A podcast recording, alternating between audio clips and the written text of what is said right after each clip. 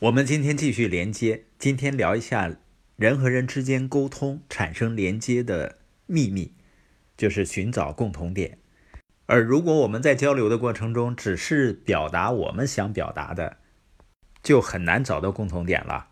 我们应该从自己的世界进入到他人的世界，也就是说，我们想要影响和推动别人呢，你就必须首先愿意站在他们的立场上，先适应对方。从他们的视角呢来看待问题，而当我们愿意以他人的视角来看问题的时候呢，我们就容易找到共同点了。而寻找共同点呢，又是连接的秘诀。所以呢，如果你只做这件事情，除此之外呢，其他什么都不做，你生活的方方面面的沟通都会有明显的改善。下面我们就看一下寻找共同点、提升沟通能力的要点。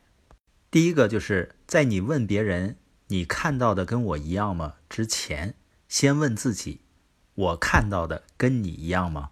因为我们在和人们沟通的时候啊，总想着让人们首先以我的角度来看问题，带着这样的想法跟人们沟通的时候，总是有强加于人的感觉，或者呢，你很难理解对方，对方呢也就很难打开心门了。就像我现在经常看到的，很多父母呢跟孩子之间的沟通有很大的障碍。我实际上还是蛮庆幸，是我们在年龄比较大的时候才要的孩子。通过在系统中的学习呢，自己也相对比较成熟，没有经济和时间上的压力，所以说呢，在和孩子相处的过程中呢，更能以孩子们的视角来看问题。而很多父母呢，他只顾着让孩子们。先以父母的视角看问题，结果呢，错过了很多的和孩子建立亲密关系的机会。因为当父母不能够从孩子的角度看问题的时候，你很难理解一个四五岁的孩子，他对于父母和他们一起玩躲猫猫是多么兴奋。这些游戏的时刻，就是孩子心里面的最幸福和激动人心的时刻。那对待他人也是这样的。我们在要求别人以我的视角来看问题之前，先以他们的角度来看问题。提升沟通能力的第二个要点呢，就是在问别人“你的感受跟我一样吗”之前，先问自己：“我的感受跟你一样吗？”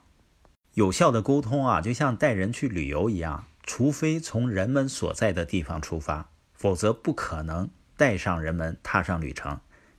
只有那个时候，我们才能建立连接。才能尝试把人们带去我们想带他去的地方。所以，如果你想跟他人寻求共同点，就从对方的感受开始。如果你能在情感层面跟人建立连接，其他层面的连接就很容易了。提升沟通能力的第三个要点呢，就是在问别人“你知道我所知道的吗”之前，先问自己：“我知道你所知道的吗？”我相信你在生活和工作过程中呢，经常会遇到。人际冲突的问题，大多数情况下，当我们让冲突的双方坐下来沟通的时候，他们最大的愿望都是从他们的角度把自己的想法表达出来。他们想确保别人明白他们的想法，而且这个过程中呢，有的人根本就不想听对方的想法。我想说的是，如果你未来成为冲突的一方，你就要先让对方说个够，然后呢，开始问他们问题。你只有先了解他们知道什么，才能够尝试告知自己所了解的情况。在全面了解问题之前就给出答案的人是很愚蠢的。林肯就说过啊，当我预备和一个人讲道理的时候，我花三分之一的时间来思考自己和自己要说什么。花三分之二的时间来思考对方和他们会说什么。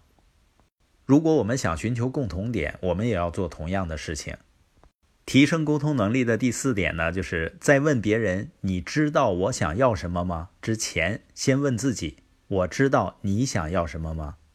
发明家查尔斯说：“啊，知道与理解有很大区别。你可以知道许多事情，但不一定理解。人也是这样。”也许你知道一个人很多，却依然不理解他。更多的信息并不一定就是答案。要真正理解人，你必须知道他们想要什么。这就需要你超越大脑，到人们的内心里去。